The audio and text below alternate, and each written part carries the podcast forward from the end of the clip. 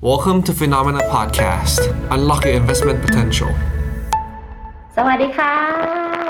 สวัสดีครับ ก็วันนี้นะครับอ่ามาพบกันอีกครั้งหนึ่งนะครับ กับในส่วนของรายการ The Up Trend นะครับ วันนี้ชื่อรายการชื่อรายการชื่อตอนครับ ก็จะเป็นในส่วนของตัวการเจาะความในใจ เดี๋ยวนะฮะสไลด์ไม่ขึ้นโอเค เจาะความในใจครับผมฟันเมนเจอร์จังหวะนี้ตลาดดีขึ้นหรือไม่นะครับ จริงๆ เรียกได้ว่า เป็นหนึ่งการพาดหัวแบบคลิกเบสแล้วกันเนาะก็คือจริงๆต้องบอกว่า เป็นการนำในส่วนของตัวรายงานครับ จาก Bank of America ครับ ที่เขามีการทำ Fund Manager Survey หรือการสำรวจความคิดเห็นของผู้จัดการกองทุนทั้งหลายครับ ว่าว่าณตอนเนี้ยณตอนเนี้ยมีมุมมองยังไงบ้างยังไงบ้าง เสียงสะท้อนใช่ไหมคะคุณพีทถูกต้องครับต้องครับอันไงนั่นไง อะเดี๋ยวเดี๋ยวเดี๋ยวเดี๋ยวเดี๋ยวงั้นงั้นเดี๋ยวขออนุญาตลองลองอีกหนึ่งครั้งแล้วกันแล้วเดี๋ยวบอกแล้วกันเนาะคุณพีทโซโล่ไปก่อนนะโอเคนะครับได้ครับได้ได้ครับผมโอเคครับ ถ้าอย่างนั้นเราเข้าสู่เนื้อหาส่วนของตัวช่วงแรกกันเลยละกันนะครับ ก็ในจังอ่าต้องบอกก่อนว่าในส่วนของตัว Fund Manager Survey ของ Bank of America ครับนะตรงเนี้ยเขาจะมีการสำรวจกันเป็นประจำทุกๆเดือนนะครับ เพื่ออัปเดตในเชิง sentiment บ้างว่าว่าในส่วนของตัว Fund Manager หรือผู้แนะนำการลงทุนทั้งหลายเองนะครับเขามีความรู้สึกต่อสถานการณ์การลงทุนในเชิงทั้งในเชิงของตัวปัจจัยมหภาค แล้วก็ในเชิงของตัว position หรือการถือครอง แต่ละ asset เนี่ยเป็นยังไงบ้างนะครับ ตรงนี้ไม่ได้เป็นรายงานลับแต่อย่างใด เพราะฉะนั้นถ้าเกิดสมมติท่านใดก็ตามครับ ที่สนใจข้อมูลด้านนี้ สามารถไปเซิร์ช Fund Manager Survey Bank of America ลักษณะนี้ในช่วงประมาณสักกลางเดือนครับทุกๆกลางเดือนอ่าดาวน์โหลดมาอ่านมาดูเล่นกันได้เลย ที่สำคัญครับ ตรงนี้ขออนุญาตขออนุญาต กลับมาแล้วเสียงดีขึ้นไหมคะ หรือยังสะท้อนอยู่เด้งอยู่อะงั้นกลับไปใหม่ ได้ครับ ก็ณตรงนี้ครับก็เลยขออนุญาตเปิดให้ดูตัวเต็มกันไวๆนิดหนึ่งแล้วกันครับ ว่าหลักเองแล้วเนี่ยเป็นตัว paper ที่อ่านไม่ยากแล้วก็ดูไม่ยากครับ มีในส่วนของตัวภาพกราฟ ภาพกราฟ ภาพกราฟ แล้วก็เป็นตัวคำอธิบายสั้นๆนะครับ เพราะฉะนั้นณตรงนี้ถ้าใครสนใจในฉบับเต็ม ก็สามารถที่จะลองไป search ดูกันได้ แต่ถ้าเกิดสมมุติว่าอ่าถ้าสำตรงนี้เดี๋ยวเราจะขออนุญาตนำมาเป็นสรุปเบื้องต้นก่อนละกันนะครับ ตามธรรมเนียมนะตามธรรมเนียมที่เราตามธรรมเนียมที่เราเริ่มกันช่วงสัปดาห์ที่แล้วเลยก็คือ จะเป็นเริ่มต้นด้วยการสรุปนะฮะเราเริ่มต้นด้วยการจุดจบอ่าเริ่มต้นด้วยจุดจบนะฮะเรียกได้ว่าเป็นเรียกได้ว่าเป็นเทคนิคเทคนิคยังเทคนิคนะคะ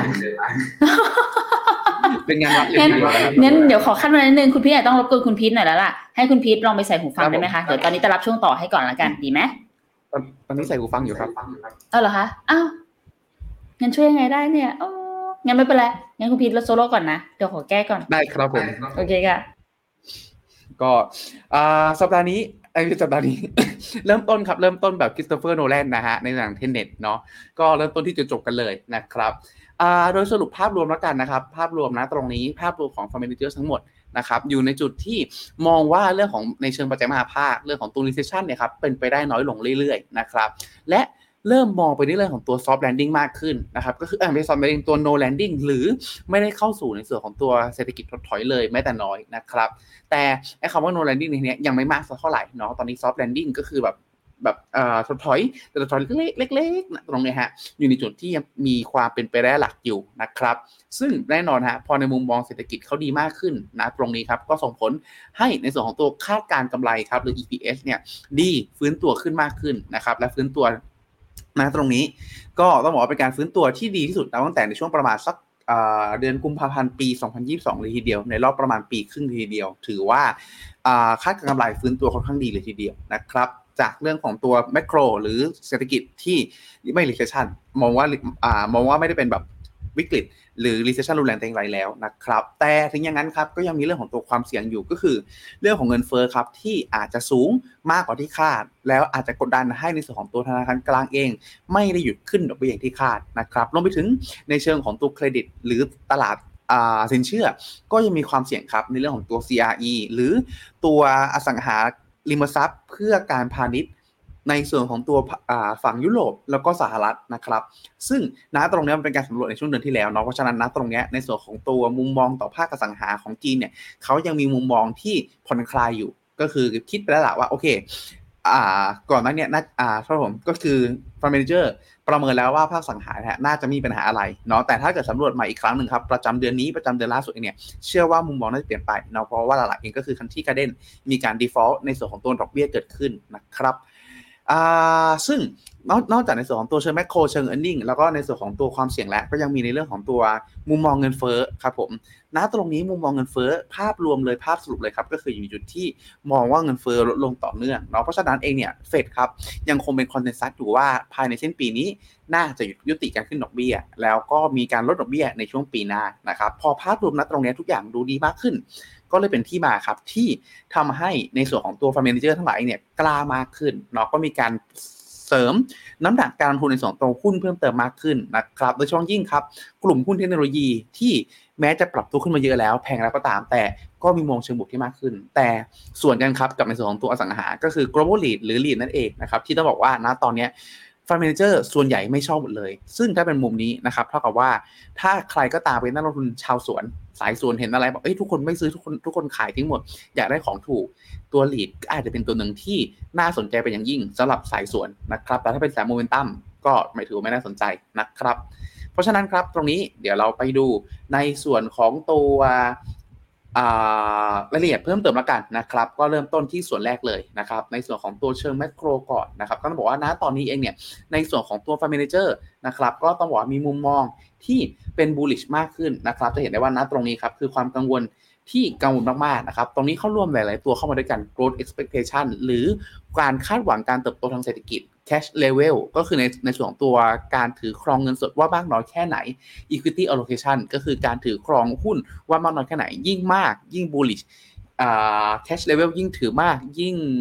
bearish หรือมองตลาดลง growth expectation ยิ่งมากก็คือมองเศรษฐกิจโตดีมาก ตรงนี้ก็จับนำมา normalize กัน จับนำมาคำนวณ แล้วปรับค่าให้กลายเป็นค่า0ถึง10ฮะ ซึ่งสูงสุดในที่นี้ครับถ้าใกล้ศูนย์เมื่อไหร่นั่นหมายความว่าณตอนนั้นเนี่ยทุกคนกลัวกันมากกลัวอะไรบางอย่าง เช่นในอดีตมีเรื่องของตัวสงครามอิรักเรื่องของตัว GFC หรือในส่วนตัววิกฤตซัพพลามหรือในส่วนของตัวเทรดวอร์ซึ่งในส่วนของตัว 2 ปี 2022 ที่ผ่านมา จนกระทั่งคล่อมมาถึงปี 2023ฮะอยู่ในจุดที่กลัว recession กันมาร่วมๆ ปีกว่าไปที่เรียบร้อยนะครับ เพราะฉะนั้นนะตรงนี้ครับ อาจจะเป็นส่วนหนึ่งก็คือเรื่องของการที่ว่ากลัวอะไรไปมากแล้ว ตรงนี้มันเริ่มคลี่คลายเพิ่มเติมมากขึ้น ก็เลยอยู่ในจุดที่ ถือว่าค่อยๆฟื้นเพิ่มเติมขึ้นมานะครับ อันนี้เป็นภาพรวมทั้งหมดเนาะทีนี้ต่อมาแล้วก็คุณตีตีไหมอ่า ได้ยินครับ โอเคตามนั้นค่ะ เช่นค่ะโอเค คราวนี้ไปดูในรายละเอียดเพิ่มเติมกันบ้างนะครับ ก็ในส่วนของตัวภาพรวมเมื่อกี้เนาะก็คือฟื้นแล้วล่ะก่อนอันนี้กลัวกันจัดๆเลย ถือเงินสดกันเยอะลงทุนหุ้นกันน้อยหน้าตรงนี้ครับ ก็ สอดคล้องกันในแง่ของตัวด้านเศรษฐกิจที่เริ่ม expect หรือคาดหวังแล้วล่ะว่าเศรษฐกิจอนาคตน่าจะในจุดที่ไม่ได้แย่ที่คิดเนาะเพราะฉะนั้นนี้ก็คือเป็นภาพที่บวกกันต่อเนื่องนะครับ สอดคล้องไปกันครับกับในส่วนของตัวคำถามอีกคำถามหนึ่งต่อมา ที่เขาเออเราคาดการณ์ว่า recession เองเนี่ยมันจะอยู่ที่ช่วงประมาณไหน อยู่ในช่วงที่เวลาประมาณไหนนะครับเริ่มต้นตั้งแต่ไตรมาสสามสองพันยี่สามไปจนกระทั่งถึงไตรมาสหนึ่งสองพันยี่สี่คิวสี่สองพันยี่คิวแล้วก็ท่ากับครึ่งปีหลังสองพันยี่สี่ จนกระทั่ง 18 เดือนหลังจากนี้ครับจะมี recession ไหมปรากฏว่าสังเกตครับตัวแท่งสีฟ้ามันเริ่มเอียงไปทางแท่งสีน้ำเงินน้ำเงินใหญ่ๆจะในช่วงของด้านบนสุดครับณตรงนี้ก็คือการที่คนจำนวนมากเริ่มมองแล้วว่า 18 เดือนข้างหน้าหลังจากนี้ครับ ไม่น่าจะมีในเรื่องของตัว recession เกิดขึ้นณตรงนี้เป็นกลุ่มใหญ่เลยครับก็คือ31 แต่ตรงนี้ผมใช้คำว่าเอ๊ะไว้นิดหนึ่งฮะเอ๊ะนิดหนึ่งในแง่ที่ว่าผลสุดท้ายแล้วแต่เอ๊ะณตอนนี้ครับผลสุดท้ายแล้วตัวเส้นสีฟ้าครับ กลายเป็นว่าตลาดเองยังคาดหวังอยู่นะว่าถึงแม้ recession จะไม่เกิดขึ้น แต่อาจจะเป็น slowdown เพราะฉะนั้นเองเนี่ยเฟดอาจจะหยุดขึ้นดอกเบี้ยปลายปีนี้ แล้วการ slowdown ในที่นี้อาจจะไป trigger หรือกดดันให้เฟดครับยังต้องลดดอกเบี้ยในช่วงปีหน้าอยู่ดีนะครับเพราะฉะนั้นนะตรงนี้มันมีความเอ๊ะเล็ก ๆ แบบเอ๊ะก็มี recession นี่ แต่เอ๊ะเฟดต้องลดดอกเบี้ยนะ อะไรอย่างเงี้ยฮะเพราะฉะนั้นไอเนี่ยเป็นจุดหนึ่งที่ที่มันมันชวนเอ๊ะและสามารถชวนคิดต่อได้ แต่หนึ่งในสมมติฐานละกันที่ผมคาดการณ์ก็คือเป็นเรื่องของการที่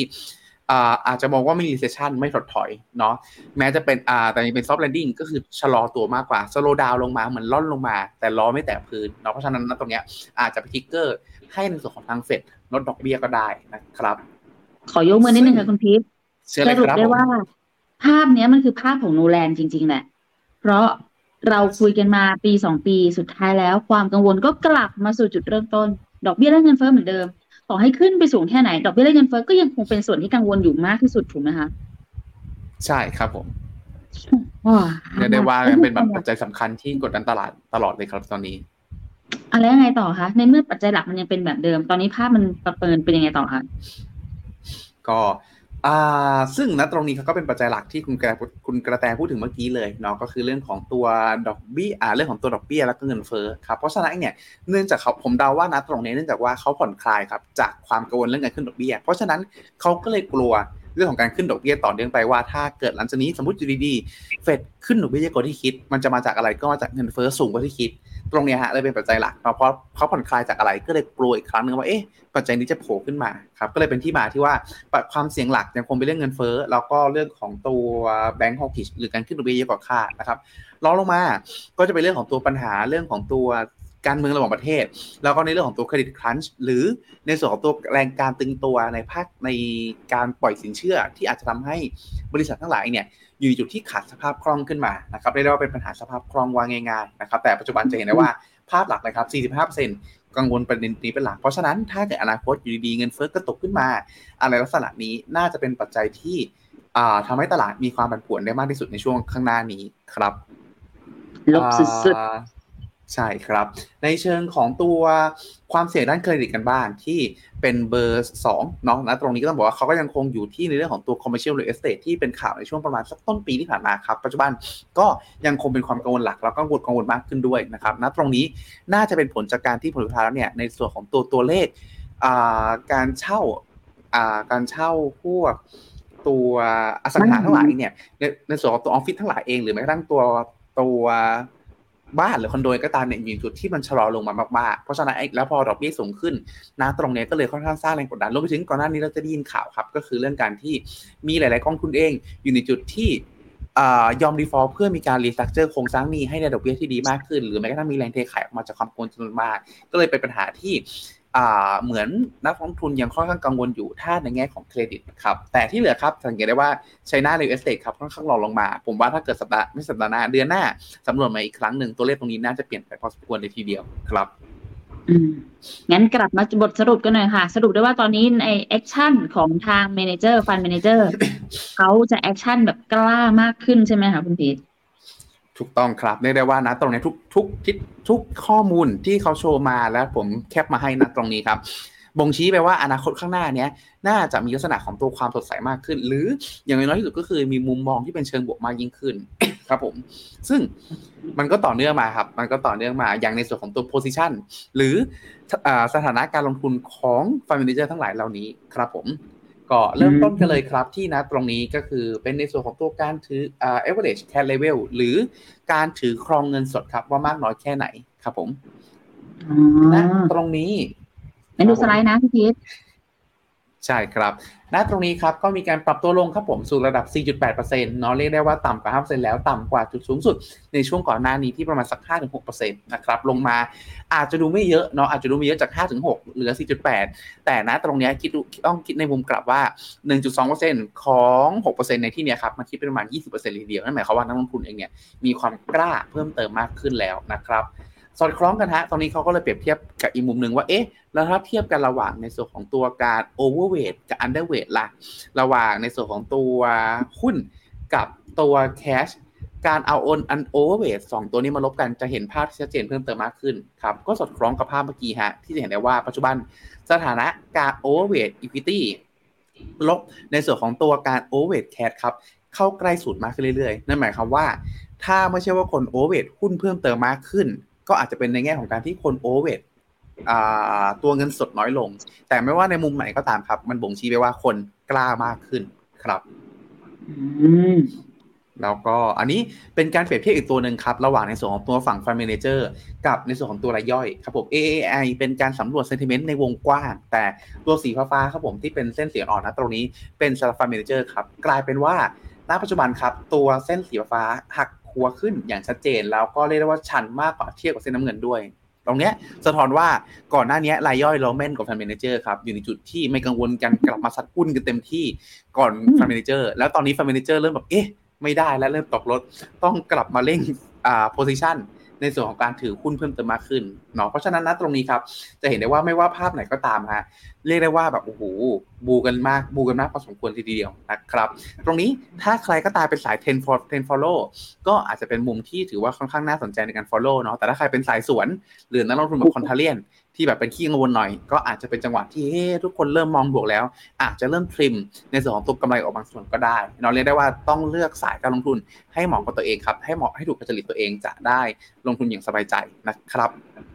เราคุยกันมาแบบหลายต่อหลายครั้งนะคะตั้งแต่ตอนช่วงแรกๆที่เราทำรายการด้วยกันแล้วนะคุณพีทว่าสไตล์ของแต่ละคนนะมันจะแตกต่างกันออกไปดังนั้นกลยุทธ์ในการลงทุนในแต่ละรอบอะ ก็จะแตกต่างกันด้วย สิ่งที่สำคัญที่สุดเลย อย่าลืมจดลืมบันทึกด้วยนะทุกคนว่าแบบตอนเข้าลงทุนแรกๆมันเป็นยังไงแล้วนะตอนนี้เป็นยังไงบ้าง คุณพี่เสียงโอเคไหมหรือคุณผู้ชมเสียงโอเคไหมบอกได้นะคะโอเคนะคุณพีทปิดไมค์อยู่นะเหมือนได้ข่าวโอว่าเคครับผม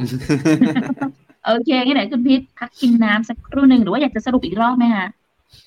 ได้น้ำครับค่ะก็จริงๆต้องบอกว่าไม่ไม่อันนี้แซวอันนี้แซวอะครับมาก็หรือว่าจริงๆยังไม่ต้องบอกว่าสุดก็ได้ในภาคไม่ครัไม่บผมเพราะว่าแอบเปลี่ยนใจนิดนึงเพราะว่าเดี๋ยวเผื่อคุณผู้ชมฟังอยู่แล้วแบบถ้าสมมติใครมีคำถามเพิ่มเติมสำหรับประเด็นของตัวฟัน d ม a นเจอร์อยากให้พิมพ์เข้ามาจะได้สรุปตอบให้เป็นข้อๆดีกว่าเนาะเพราะว่าถ้าดูจากเวลาตอนนี้ วันนี้ถือว่าคุณพีททำทำเวลาได้ดีนะคะ ยังไม่ถึงทุ่มครึ่งเลยหรืเรีอยกเป็นได้เพราะไม่มีว่าเกือบแลบนะฮะเมื่อกี้ อะงั้นพร้อมไหมคะสำหรับการตอบคำถาม ได้ครับ ถ้าสงสัยตรงไหนก็สลับเข้ามาได้เนาะจะได้ อ่า สรุปให้ละเอียดเพิ่มเติมมากขึ้นนะครับ โอเคคำถามแรกค่ะ อันนี้ค่ะสุขสันต์วันหวยออกก็นี่ถ้าคุณไหนนัทถูกพงษ์พิมพ์ถ้าไหนถูก ถ้าไหนถูกเลขไหนอะไรนะก็แบบพิมพ์มาบอกกันได้นะฮะอะถูกค่ะถูกแต่จริงๆไม่ค่อยอยากรู้ว่าคนไหนถูกอะไรเงี้ย เราไม่ได้อยู่ในเปอร์เซ็นต์นั้น อะมาต่อค่ะนี่คำถามจริงๆแล้วของคุณมนตรีค่ะ ถ้า BOJ เปลี่ยนนโยบายมาขึ้นดอกเบี้ยจะมีผลอะไรกับกองทุนญี่ปุ่น และหุ้นโลกรวมถึงค่าเงินเยนจะกลับมาแข่งค่าไหมครับ ขอบคุณครับ ต้องบอกว่ามีโอกาสครับผมเพราะว่าส่วนหนึ่งเลยการขึ้นดอกเบี้ย จุดประสงค์หลักมันคือการคุมในเรื่องของเงินเฟ้อนาะและธรรมชาติของการจะกดเงินเฟ้อลงมาให้ได้ครับ ก็ต้องคุมเรื่องของตัวเศรษฐกิจฮะเพราะฉะนั้นณตรงนี้ถ้า BOJ ขึ้นดอกเบี้ยเมื่อไหร่แน่นอนครับสิ่งที่ตามมาก็คือจะเป็นเรื่องของตัวการเศรษฐกิจชะลอ พอชะลอปุ๊บแน่นอนครับก็จะกดดันในเรื่องของตัว performance ของตลาดหุ้นอย่างแน่นอนเนาะณตรงนี้ ส่งผลอ่าแล้วพอเราไปพิจารณาถึงในเรื่องของตัวอัตราแลกเปลี่ยนกันบ้างครับผมก็ต้องบอกว่าธรรมชาติแล้วเนี่ยอ่าสกุลเงินเยนครับเป็นสกุลเงินที่อัตราดอกเบี้ยเขาติดลบมาอย่างยาวนานเนาะหรือใกล้เคียงศูนย์มาอย่างยาวนานมาก เพราะฉะนั้นครับถ้าเราไปดูกองทุนตราสารหนี้หลายๆกอง เราจะเห็นสถานะแปลกๆ เช่น ไปช็อตหรือมีสถานะการถือครองตราสารหนี้ฝั่งญี่ปุ่นครับเป็นติดลบ อันเนี้ยมันคือลักษณะหนึ่งครับมันคือลักษณะของการที่คล้าย ๆ ว่าเขาไปกู้ ไปกู้ฝั่งญี่ปุ่นมา แล้วก็ไปลงทุนในประเทศอื่นที่มีอัตราดอกเบี้ยที่ดีกว่าเป็นการแคริเทรดครับเพราะฉะนั้นนะตรงเนี้ยช่วงที่ผ่านมามันเลยมีเรื่องของตัวการที่เมื่อไหร่ก็ตามที่สมมติว่าตัวสถานการณ์การลงทุนไม่แน่นอนครับอ่าเข้าเข้าสู่พอ risk off ปุ๊บเงินเยนมันจะแข็งค่าขึ้น ก็คือพออุ้ยทุกคนตกใจเอ้ยทุกอย่างไม่แน่นอนปุ๊บทำไงดีฮะใช้หนี้ก่อน ใช้หนี้ก่อนก็อาจจะเอาเงินไปคืนในส่วนของตัวฝั่งฝั่งตัวกู้ยืมในลักษณะนั้นอันนี้คือส่วนหนึ่งเนาะส่วนหนึ่งเนาะทำให้จริงเหรอณตรงเนี้ย อ่าใช่ครับจริงๆต้องบอกว่ามันเป็นมันเป็นเรื่องของตัวการล้างสถานะแคริเทรดส่วนหนึ่งด้วยครับผม แต่ไม่ใช่ผลทั้งหมดเนาะแต่มันคือแค่มันคือเรียกว่าไงดี เป็นส่วนหนึ่งครับผมอืมอ่าเออถือว่าเขาเป็ครันบวินัยนะถ้าเกิดเกิดเหตุการณ์อย่างเงี้ยหมายถึงว่าไปล้างหนี้ก่อนเงินเยนก็เลยแข่งค่าอย่างนั้นขึ้นมาได้ถูกไหมคะถูกต้องใช่ใช่ครับ เป็นส่วนหนึ่งครับผมอ่าอ่าอ่าแล้วพอคราวนี้ครับ ถ้าเกิดสมมติ แต่ส่วนของตัวฝั่งญี่ปุ่นเศรษฐกิจดูไม่ดีลงมาแล้ว หุ้นดูแย่แล้ว อีกสิ่งหนึ่งที่ตามมาครับ ก็คือในเรื่องของตัวภาวะ risk off ที่ผมพูดถึงเมื่อกี้เนาะอีกแง่หนึ่งก็คือเดิมทีครับ ดอกเบี้ยฝั่งญี่ปุ่นมันน้อย พอเขาขึ้นดอกเบี้ยปุ๊บ ดอกเบี้ยเขาสูงมากขึ้น เขามีความมั่นคงที่โอเคนะตรงนี้ครับมันก็จะมีเงินอีกจำนวนหนึ่ง ไหลเข้ามาด้วย พอไหลเข้ามาด้วยปุ๊บประกอบกันหลายๆปัจจัยครับ ก็มีแนวโน้มครับที่จะกดดันให้ในส่วนหนุนสิต้องใช้คำว่าหนุนเนาะให้ในส่วนของตัวสกุลเงินเยนเนี่ยแข่งค่าเพิ่มเติมขึ้นได้นะครับแต่แน่นอนนะถ้าเป็นลักษณะนี้มันก็ยิ่งส่งผลเป็นลูปกลับไปที่ตลาดหุ้นญี่ปุ่นอีกที่เขาพึ่งพาการส่งออกเป็นหลัก เพราะฉะนั้นถ้าการส่งออกเป็นหลักก็จะไม่ชอบตัวเงินที่มันแข็งค่าก็ อ่าใช่ครับ เพราะฉะนั้นนะตรงนี้หนอนไม่ว่าจะเป็นขึ้นดอกเบี้ยมากหรือน้อย ก็จะส่งผลเชิงลบต่อในส่วนของตัวตลาดหุ้นญี่ปุ่นค่อนข้างแน่นอนเนาะแต่ถามว่าจะขึ้นดอกเบี้ยเร็วมากน้อยแค่ไหน ผมตอบเผื่อไปละกัน ก็ต้องบอกว่าณตอนนี้ครับอยู่ในจุดที่ เชื่อว่าฝั่ง BOJ เองพยายาม balance อยู่ เพราะปัญหาข้อหนึ่งครับก็คือ BOJ แล้วเขาแบบ ultra loose มายาวนานมาก เหมือนเป็นคนที่แบบปล่อยสบายๆมายาวนานมากแล้วอยู่ดีที่แบบกลับมาดุกลับมาเข้มงวดเลย มันมันจะมีความแบบ contrast กันสูง แล้วทำให้เกิดมีเรื่องของตัวภาวะช็อกได้ เช่นเดียวกันฮะตรงเนี้ยเขาก็เลยมีการที่พยายามจะลองขยายตัว yield curve control ก่อน แล้วก็ค่อยๆ เริ่มเริ่มระบายของออกบางส่วนครับทำให้ธนาคารจำนวนมาก หรือบริษัทจำนวนมากที่ก่อนหน้านี้ครับเข้าถือหุ้นกู้หรือตราสารหนี้ระยะยาวแล้วอาจจะเกิดความเสี่ยงในลักษณะคล้าย SVB Bank เนี่ยและได้มีการปรับตัว ให้เหมาะกับสถานการณ์ลักษณะนี้เพิ่มเติมมากขึ้นครับเพราะฉะนั้นโดยสรุปคือ ถ้า BOJ ขึ้นดอกเบี้ยแย่ต่อทั้งเศรษฐกิจ แย่ต่อตลาดหุ้น แย่ดีต่อเงินเยนคือแข็งค่า แต่ก็คือแย่ต่อนักลงทุนอย่างเราเราเนาะแต่ถามว่าเขาจะขึ้นแบบรีบร้อนไหมเชื่อว่าเราน่าจะค่อยๆเห็น guidance ของเขาผ่าน action ทั้งหลายเหล่านี้ไปเรื่อยๆ แต่ไม่ว่าเขาจะ action แบบมี guidance มากหรือน้อยแค่ไหนก็ตามเอฟเฟกที่เกิดจะมีแรงกระตุกเกิดขึ้นเป็นระยะเพราะฉะนั้นครับโดยสรุปก็ต้องระมัดระวังครับ ถ้าก่อนหน้านี้มีกำไรอยู่ แนะนำทีมกำไรบางส่วนเพราะเงินเฟ้อเริ่มเริ่มฝังแล้วล่ะเริ่มฝังอยู่ในฝั่งของตัวญี่ปุ่นพอสมควรแล้วครับ ที่จริงๆนะว่าถ้าเกิดใครลงทุนญี่ปุ่นมาตั้งแต่ประมาณช่วงต้นปีเดือนหนึ่งถึงสองเนี่ยที่เริ่มเห็นแบบสัญญาณการกลับตัวฟื้นมาของทางตลาดหุ้นญี่ปุ่นได้นิกิอะไรเงี้ยก็น่าจะพอมีกำไรอยู่นะ อย่างที่คุณพีนบอกไปค่ะ ช่วงนี้จะแบบทริมกำไรออกมาบ้างแหละเราค่อยรอดูอีกทีว่า หลังจากที่ทางการทาง BOJ ค่ะ เขาจะมีการปรับเปลี่ยนนโยบาย ตลาดจะช็อกมากน้อยแค่ไหนซีเมนต์มันจะรุนแรงไหมแต่ก็เชื่อว่า เขาเห็นจากหลาย ๆ บทเรียนนะคุณพีธนาคารกลางหลายที่ก็ทำมาแล้วอะเขาก็น่าจะค่อย ๆ เป็นค่อย ๆ ไปตามสไตล์ของพี่ยุ่นเนี่ยแหละค่ะ ก็เอาเป็นว่าถ้าเกิดใครมีอยู่สถานะของทางฝั่งกองทุนญี่ปุ่น ก็ช่วงนี้เรามาระวังหน่อยแล้วกันนะคะรวมไปถึงได้เกิดใครไม่ว่าจะเป็นฝั่งที่อาจจะเป็น export import หรือเป็นนักลงทุนหรือจะเป็นนักท่องเที่ยว เงินเยนแข็งนะจ๊ะแต่ว่าก็นั่นแหละค่ะสามารถได้ไปได้ อะ ไปต่อค่ะ วันนี้มีคนถามเอเชียเยอะเหมือนกันนะเนี่ย วันนี้เกาหลีใต้ลงมาก แนวโน้มมีดีอยู่ไหมคะ ควรถ่วงไหมจากคุณวินวิปค่ะ ต้องแยกก่อนครับว่าเป็นการเข้าทุนแบบไหน ถ้าข้อแรกเป็นลักษณะของตัวทัศน์คอไม่ถัวไม่ถัวเลยค่ะนะครับ เพราะว่าเป็นการเก็งกำไรบนกราฟอย่างเดียวและกราฟ ก็ถ้าว่าก็ตามตรงฮะ มีโอกาสที่ไม่ใช่มีโอกาสเข้าเข้าสู่รอบย่อเนาะณตรงนี้เดี๋ยวขออนุญาตโชว์กราฟนิดนึงครับได้เลยค่ะโอเค ดูในกราฟวีครับผมค่อนข้างกลายเป็นว่าการปรับตัวขึ้นทะลุในส่วนของตัวเส้น MA 100วีนะตรงนี้ครับอาจจะกลายเป็นการฟอลเบกเนาะพอพอการฟอลเบกนะตรงนี้ครับเท่ากับว่า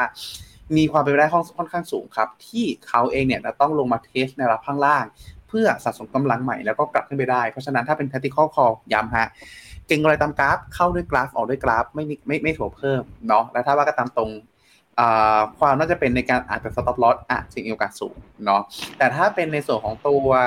MEPT call นะครับณตรงนี้ต้องบอกว่า MEPT call มันเป็นการมองบนในส่วนของตัวปัจจัยด้านพื้นฐาน valuation แล้วก็ในเชิงของปัจจัยเชิงมหาภาคนะครับ ซึ่งโดยรวมแล้วสถานการณ์ละครับ ก็คือปัจจัยมหาภาคเขายังดูผ่อนคลายกว่าที่อื่นในเชิงของตัวอัตราดอกเบี้ยเขาคงดอกเบี้ยมาตั้งแต่ต้นปีเนาะ เรื่องของตัวดีซ็อกกิ้งน่าจะผ่านไปที่เรียบร้อย ช่วงระยะระหว่างทางอาจจะมีความผันผวนได้บ้าง แต่ว่าเชื่อว่ากำไรน่าจะฟื้นในส่วนจากดีมาที่ฟื้นขึ้นในช่วงครึ่งปีหลังนะครับ เพราะฉะนั้นถ้าเป็นกรณีของ MEVT call แนะนำครับ อาจจะรอถัว ถ้านะตรงนี้ถามว่ารอถัวจังหวัดไหนดี ผมว่ารอถัวจังแถวๆนี้ฮะรอถั่วให้มั่นใจก่อนว่า MA 200 วันนะตรงนี้ยืนอยู่ได้ไหม 2,475 ยืนอยู่ได้ไหม ถ้ายืนอยู่ได้ค่อยถั่ว แต่ถ้าสมมติครับยืนไม่ได้ยืนไม่ได้ แนะนำฮะให้รอลงมาอีกรอบหนึ่งก็ประมาณสัก 2,450 ประมาณนี้เรียกได้ว่าแนว stop loss ของ tactical call เลยนะครับดูที่ 2 แนวนี้ ถ้ายืนไม่ได้ยังไม่ยังไม่ถัวลักษณะการยืนได้เป็นแบบไหนอาจจะเป็นแนวนี้ครับขออนุญาตลบเส้นนี้ออกก่อน ก็คือช่วงวันนี้เลยฮะช่วงก่อนนั้นช่วงก่อนหน้านี้เลยครับอุ้ยไม่ไปนะฮะ อ่าตรงนี้ครับผมจะเห็นได้ว่าถ้าตรงนี้เขาขึ้นมาปุ๊บทะลุขึ้นมา แล้วเขาก็ test test test test มีการเคลื่อนไหวไล่ๆกับในส่วนตัวเซ็ต MA 200วันนะตรงนี้ไปเรื่อยๆเรื่อยๆเหมือนจะหลุดเหมือนจะหลุดก็ไม่หลุดเหมือนจะหลุดเหมือนจะหลุดก็ไม่หลุดหลุดอีกรอบไปหนึ่งแล้วก็กลับขึ้นมาได้ ลักษณะนี้ครับ ลักษณะเนี้ยจะมีความเหนียวมากกว่า แล้วพอเหนียวมากกว่าปุ๊บหลังจากนั้น แม้จะมีหลุดลงมา แต่ก็สามารถกลับขึ้นได้อย่างไวแล้วก็กลายเป็นขาขึ้นเนาะก็เลยแนะนำครับว่าถ้า MEVT call รออีกนิดหนึ่งรอดูว่า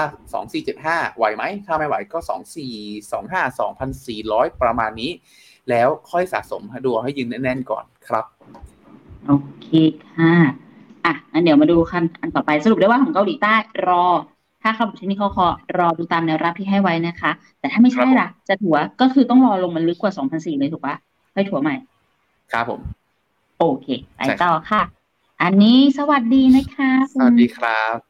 พัชิตานะ ส่วนท่านนี้ค่ะ คุณวิชาวิว ถ้าอ่านผิดขออภัยด้วยนะคะ ชุดกองทุน RF ปีนี้ฟิโนเมนาแนะนำหุ้นโลกเปลี่ยนจาก KFGG เป็น KKP GMP แทน เพราะอะไรคะ แล้วเราจำเป็นต้องถัว KFGG ไหม เพราะติดลบค่อนข้างเยอะ อ่าจริงๆต้องบอกว่านะตรงเนี้ยครับในส่วนของตัวโพยที่เราแนะนำในส่วนของตัว RF ลักษณะเนี่ยครับต้องบอกว่าเราจะมีการรีวิวทุกๆ ปีเนาะและการรีวิวในที่เนี่ยครับมันจะมีตัวตะแกรงร่อนแบบกว้างๆก่อนในเบื้องต้นเลย ก็คือในเรื่องของตัวข้อมูลทางสถิติย้อนหลังครับ ซึ่งถ้าว่ากันตามตรงก็คือหุ้นหุ้นช่วงปีที่ผ่านมาหุ้น growth เนี่ยค่อนข้างมี performance ที่แย่เนาะเพราะฉะนั้นเองเนี่ยทำให้ในส่วนตัวหลายๆกองเองมีสกอร์ที่ต่ำลงมาอ่านอกจากนั้นเองก็คือเป็นเรื่องของการที่ KKP GNP เนี่ยเข้ามาอยู่ใน FP ของเราแทรกเข้ามาแทรกโตขึ้นมาได้อย่างโดดเด่น เพราะว่าเรื่องความสม่ำเสมอครับ เพราะฉะนั้นณตรงนี้มันเป็นเรื่องของตัวความสม่ำเสมอในข้อหนึ่งแล้วก็อีกข้อหนึ่งก็คือเป็นเรื่องของตัวข้อมูลเชิงสถิติเนาะแต่ถามว่ากอง KFTG หรือ b e l l y g i f f o r d อย่างตัววัน UG เป็นกองที่แย่เลยไหม ไม่ใช่ เพียงแค่ว่านะตรงเนี้ยตัวตัวสถิติกับความสม่ำเสมอมันเบียดขึ้นมาเท่านั้นเองนะครับ เพราะฉะนั้นถ้าเกิดสมมติครับ คุณวิชาวิวถ้าอ่านผิดต้องขออภัยเนาะถ้าสมมติครับ อ่าเป็นลักษณะของคนของคนที่ยังชอบยังยังชอบในส่วนของตัวหุ้นเติบโตอยู่ KFCG ไม่ใช่กองที่แย่ ยังเป็นกองที่คาดหวังการเติบโตได้ค่อนข้างสูง ยังสามารถถัวได้ แต่ถ้าสมมติครับเราถือมาแล้วหนึ่งปีเอ๊มันติดลบเยอะเนาะเห็นแล้วมันใจสั่นปีนี้อาจจะซื้อเป็นในส่วนตัว GNP แทนก็ได้นะครับ จะได้มี 2 กองคู่กันระหว่างโกรดจ๋าหนึ่งกองกับในส่วนตัวกองที่เป็นมีความเบรนมีความสม่ำเสมอเข้ามาถือคู่กัน มันจะได้แบบช่วยให้ใจชื้นได้นะครับ ก็เลือกให้เหมาะกับแนวตัวเองครับ ถ้า ถ้ารู้สึกว่ามันผันผวนเยอะเกินไป โยกมาซื้อ GNP โอเคกว่าใช่ฮะแต่ถ้าอย่างยังชอบกรดจ๋าๆอยู่ KTG ยังเป็นกองที่เราแนะนำอยู่เหมือนเดิมครับซึ่งแสดงว่าถ้าเกิดใครมีตัวอ่า KFGG อยู่หรือวัน UGG อยู่ ไม่จำเป็นต้องขายถูกไหมคะ แต่ให้เริ่มถัวใหม่กับตัว KF เอ่อ KKP GNP ได้เลยหรือเปล่าถ้าอยากเป็นแนวครับผม อืม หรือจริง ๆ จะแล้วแต่นะ มันมันขึ้นอยู่กับแต่จริงๆแนะนำว่าอยากให้เป็นปรึกษา FA เนาะใช่คือต้องบอกถ้าถ้าอยากเป็นแนว หรือถ้าอยากในกรณีที่แบบถือคู่กันแล้วให้สบายใจขึ้น ถือปีนี้ซื้อ GMP ได้เนาะแต่ถ้าเกิดสมมติเอ้ยยังเชื่อมั่นอย่างในส่วนของตัว KFTG ก็ยังถัวได้เพราะไม่ใช่กองที่แย่คือ คือข้อออกมาแล้วล่ะว่าว่าแม้สแตทในระยะสั้นจะดูแย่ แต่โดย philosophy ของเขาที่ค่อนข้างเลือกหุ้นที่น่าสนใจนะตรงเนี้ยยังมีโอกาสสร้าง return ที่ดีได้ แต่ต้องทนความผันผวนระหว่างทางไปให้ได้เท่านั้นเองครับ ถ้ามี KFCG ก็เราเป็นเพื่อนกันค่ะ ONE UGG เราก็เป็นเพื่อนกันค่ะผมขออนุญาตแล้วกันฮะ ก็ต้องบอกว่าตัวตัวเออไม่ใช่ KFCG สิผม ONE UGG อ่า ONE UGG เป็นกองหนึ่งที่ที่ผม DCA DCA ให้หลานละกันอ่าเป็นแล้วก็มัน DCA มาเรื่อยๆ เพราะฉะนั้นนะตรงนี้ก็อยู่ในจุดที่ต้องบอกว่า ติดลบเป็นเพื่อนกันฮะหลานผมก็หลานผมก็งองแงอยู่นิดนึงแต่ว่าแต่ว่าด้วยความที่ว่าเราตั้งใจให้เขาเป็นลักษณะของการอ่าเรียนแบบเรียนจบมหาลัยอะไรอย่างนั้นประมาณนั้นมากกว่า ก็เลยยังดีซีเอต่อไปเรื่อยๆครับ ซึ่งตอนนี้หลานคุณพี่ประมาณอนุบาลหนึ่งนะคะอ่าผมหลานปห้าปห้าแต่ดีซีเอมาประมาณประมาณสองสองปีกว่าแล้วครับ อืม เป็นจังหวะที่ดีค่ะ เป็นจังหวะที่ที่ลงจริง ๆ ถือว่าเขาดีจังหวะจังหวะดีกว่าคนที่เข้ามาเมื่อห้าปีที่แล้วค่ะ อะไปต่อค่ะ รายการหนึ่งบอกว่าสถิติหุ้นทั่วโลกมักตกเยอะช่วงเดือนตุลาคม น่าจะจริงไหมคะ อ่าถูกต้องครับผมถูกต้องเป็นเป็นในเชิง seasonal เนาะก็คือเดือนเก้าเดือนสิบถ้าไม่แฟลตก็ติดลบโดยค่าเฉลี่ยแล้วจะอยู่ประมาณนี้ เพราะว่าธรรมชาติก็คือครึ่งปีแรกเล่นเรื่องของผลประกอบการปีนั้น แล้วพอเกินครึ่งปีแรกเกินครึ่งปีมาปุ๊บ คนจะเริ่มมองไปปีหน้า พอคนจะเริ่มมองไปปีหน้าปุ๊บนะตรงเนี้ย มันก็มีเรื่องของตัวความไม่แน่นอนหลายๆอย่างเกิดขึ้นเนาะทำให้หลักๆแล้วเนี่ยพอคนเล่นเก่งผลประกอบการในช่วงครึ่งปีแรกเสร็จปุ๊บเขาก็ขายทางกำไรกันลดความเสี่ยงกันลงมา แล้วค่อยรอฮะค่อยรอผลประกอบการสักประมาณไตรมาสสามให้เห็นภาพอีกครั้งหนึ่งให้เห็นฝั่ง CEO ฝั่ง CFO ออกมาให้ไกด์แดนซ์ที่ ใกล้ของปีหน้าเพิ่มเติมมากขึ้น แล้วค่อยกลับมาสะสมหุ้นอีกครั้งหนึ่งรวมไปถึงอีกประเด็นหนึ่งก็คือช่วงช่วงช่วงปลายปีนี้ ก็ธรรมชาติแล้วจะมีเป็นเทศกาลที่ค่อนข้างชุกในเรื่องของตัวธนาคารกลางอย่างปลายเดือนนี้ก็จะสันโฮเนาะแล้วก็มีการประชุมเฟดสองเดือนติด หลังจากเว้นไปเดือน 8 ก็คือเดือน 9 เดือน 10ทำให้นัดตรงนี้มีความไม่แน่นอนอยู่ค่อนข้างสูงคนก็เลยเหมือนแบบเอ๊ะถอยออกมารอดูตลาดรอดูความชัวร์ก่อนดีกว่า เราค่อยว่ากันในช่วงประมาณสักไตรมาสสี่ครับเพราะฉะนั้นสรุปสั้นๆ คือทางสถิติแล้วถือว่าจริงครับ เหตุผลคือเมื่อกี้ ถ้าเป็นในทางสายมูเตลูมาสายนี้ได้ไหมก็จะบอกว่าช่วงเดือนตุลาคมมันจะเป็นช่วงที่แบบดวงเมืองเปลี่ยนค่ะก็จะมีอาการเปลี่ยนแปลงได้ ก็จะมีแบบความแบบผันผวนเกิดขึ้นเยอะ หรือบางทีมันจะเกิดเหตุการณ์อะไรที่เรารู้สึกว่าไม่ค่อย ไม่ค่อยน่าที่จะ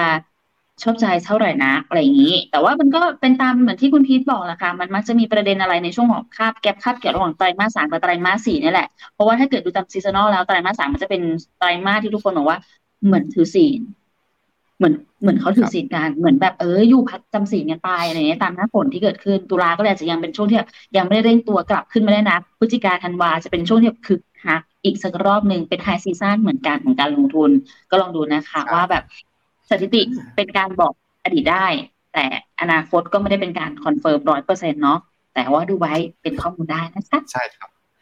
เพราะฉะนั้นฮะถ้าใครก็ตามที่เล็งเก็บ RMF อยู่ช่วงเดือน 8 เดือน 9 ก็น่าจะน่าสนใจครับ 8 9 0 ประมาณนี้เนาะไปค่ะอันนี้บอกว่าสวัสดีทั้งสองท่านเลยนะคะ สอบถามนิดผู้ดูแลพอร์ตผมให้ผมขายกองทุนอสังหาริมทรัพย์ออกมา 10%ทั้งที่ขาดทุนอยู่ 20%มาเข้ากองทุนหุ้นโลก TMB GQG เพราะเขาบอกว่าอนาคตอันนี้ดีสุด หรือตอนนี้คนเข้าเมกะเทนดีครับเอ่อการการการขายกองทุนอสังหาสิบเปอร์เซ็นทางที่ขาดทุน ถ้าถ้าในระยะสั้นในในระยะสั้นนะตรงนี้ต้องบอกว่าอาจจะถูกต้องเนาะในแง่ของการที่ตัวอสังหาอาจจะอยู่ในโทนที่ใกล้บอททอมมากกว่า แต่ยังไม่ได้อยู่จุดที่อาจจะวิ่งได้เร็วและแรงเนาะแต่แน่นอนครับตลาดหุ้นมันมีความผันผวนเนาะเพราะฉะนั้นเองเนี่ยอาจจะไม่ได้เห็นผลในระยะสั้นว่าเอ๊ะ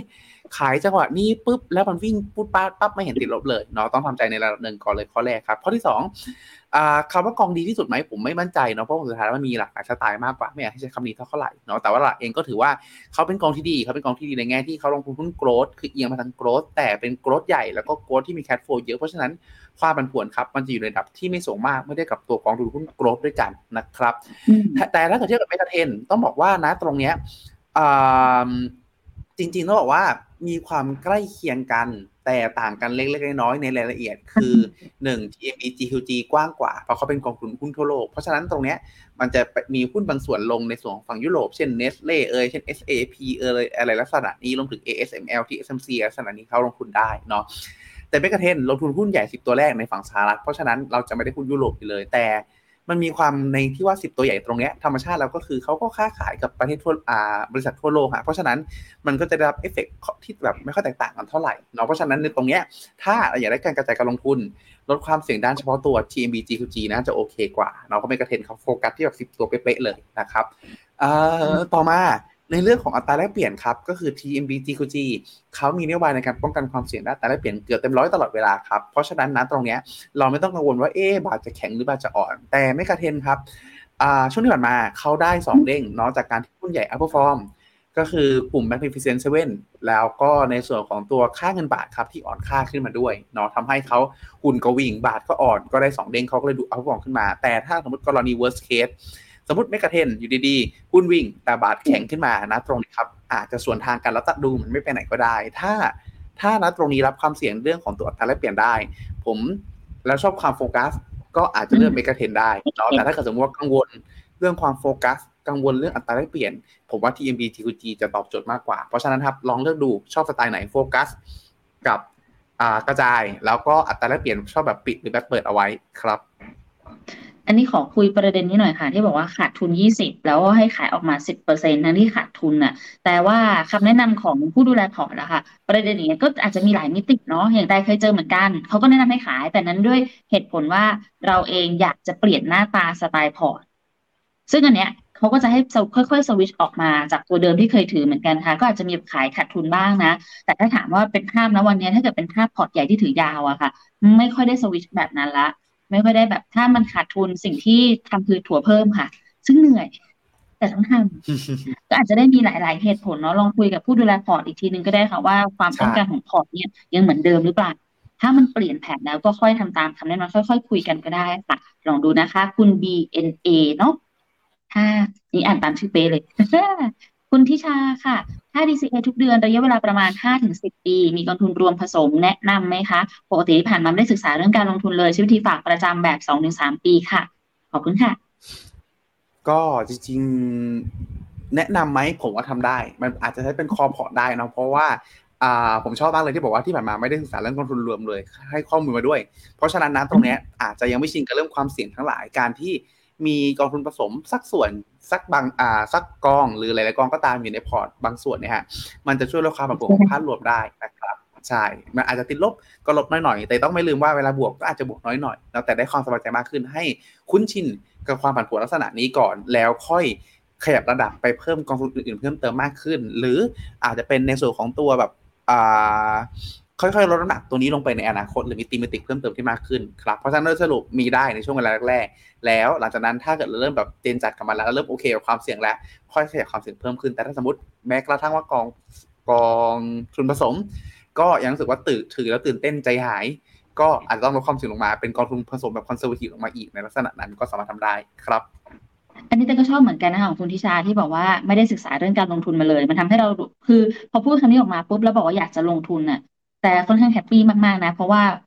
สินทรัพย์ที่มีค่ามากที่สุดแล้วมันสูญเสียไปไม่สามารถกลับมาได้คือเรื่องของตัวเวลา ดังนั้นถ้าเกิดเราเริ่มต้นลงทุนตั้งแต่ตอนนี้เลยอะค่ะ ศึกษาหาความรู้ไปเพิ่มไปเรื่อยๆเนาะเพราะว่าต้องบอกก่อนว่ากองทุนรวมผสมไม่ได้หมายความว่าจะไม่เสี่ยงนะคะเขามีความเสี่ยงเหมือนกัน แต่ว่ามันก็จะเป็นความเสี่ยงที่อาจจะ มีการ balance มาให้แล้วภายในนั้น มันจะไม่ได้เสี่ยงแบบการลงเหมือน thematic หรือเลือกเป็นแบบนโยบายไป ดังนั้นถ้าเกิดเริ่มลงทุนโดยใช้กองทุนรวมผสมดีค่ะ แนะนำเหมือนกันแต่อยากให้เข้าใจสำคัญคือความเข้าใจคุณดิชาถ้าคุณดิชาไม่เข้าใจ ลงทุนอะไรก็มีความเสี่ยงนะจะกี่ปีก็ตาม ดังนั้นถ้าเกิดอยากจะรู้เพิ่มเติมแต่แนะนำเหมือนกันว่าให้ลองศึกษากับทางของ Finnomena นะคะจะมีที่ปรึกษาคอยให้คำแนะนำอยู่ หรือบางทีอาจจะเจอแบบคุณพีทก็ได้นะ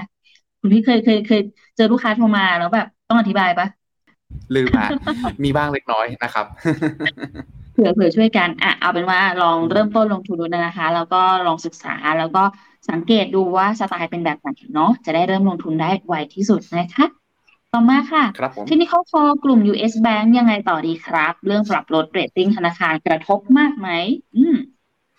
กระทบแน่นอนนะครับ เพราะว่าเราได้เห็นแรงที่ขายกัน 2 แท่งเลยนะครับ ถ้านัดตรงนี้ดูในเชิงเทคนิคอลกันต่อเนาะในส่วนของตัวเทคนิคอลคอ ก็กราฟวีคฮะกราฟวีคยังอยู่ในจุดที่เคราะห์อันดีและกันที่ สัปดาห์นี้เป็นแท่งแดงเต็มๆเนาะแต่ในส่วนของตัวจุด stop loss ครับ เราต่ำกว่าในส่วนของตัว MA 20 week นิดหนึ่งฮะเพราะฉะนั้นนะตรงเนี้ย MA 20 week น่าจะเป็นจุดที่เป็นแนวรับสำคัญที่ใกล้ที่สุดฮะถ้าเราเคราะห์อันดีมากพอครับนะตรงเนี้ยอาจจะเป็นแนวรับที่เขารับอยู่แล้วกลับขึ้นมาฟื้นขึ้นมาก็ได้เนาะ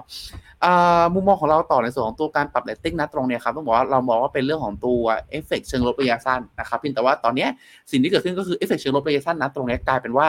เรียกได้ว่าออกมาเป็นชุดฮะ ผมชอบน่าจะเป็นพี่แบงค์หรือเปล่าไม่มั่นใจครับ แลดู Fitch Ratings ช่วงนี้เขาฟิตฮะเขาแบบเดี๋ยวออกมาตัดลดเครดิตไอ้นั่นลดเครดิตไอ้นี่แบบโอ้โหสามสี่ครั้งติดแล้วครับ ในช่วงประมาณสักสองสามสัปดาห์ที่ผ่านมา เพราะฉะนั้นฮะ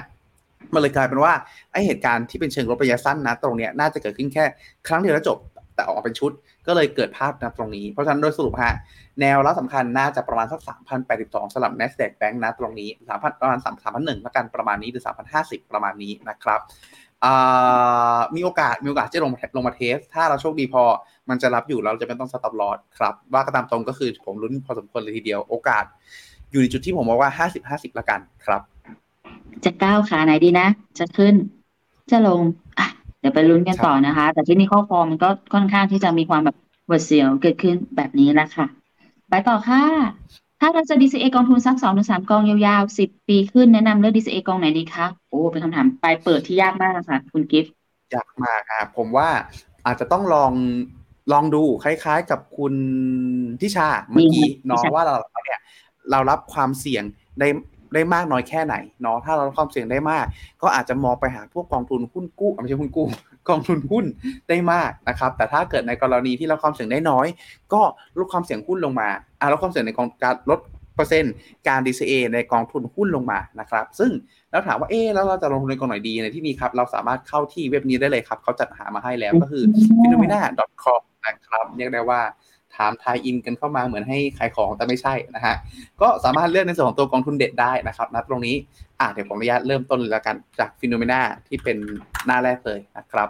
ในส่วนของตัวหน้าแรกนะครับ เข้ามาปุ๊บอยู่ด้านบนครับผมก็จะเป็นตัว Market แล้วก็กองทุนนะครับ หลังจากนั้นกดเลือกกองเด็ดครับอ่ากดเลือกกองเด็ดนะครับ ในที่นี้เราก็จะมีในส่วนของตัวประเภทกองทุนให้เลือกอ่านึกว่าจะไม่มาซะแล้วนะฮะแล้วถ้าเกิดในส่วนของตัว แต่ละกลุ่มฮะเราก็จะมีในส่วนของตัวกองที่เราเลือกไว้ให้นะครับเพราะฉะนั้นสมมติคุณกิฟต์นันทนา ถ้าเราพอได้ไอเดียในหัวเราแล้วว่าโอเค เราอยากลงทุนกองทุนหุ้นทั่วโลกสมมตินะครับ สมมติประมาณสัก 10%เราก็ลองปรากฏตัวนี้ดูได้หุ้นทั่วโลกก็จะมีให้เลือกครับ ระหว่าง KFG Band JKP GNP แล้วก็ในส่วนของตัว K Chain หรือ KFGG ลักษณะนี้ หรือ M Renew ลักษณะนี้ เราค่อยลองไปดูไส้ไหนเพิ่มเติมครับว่าเอ๊ะ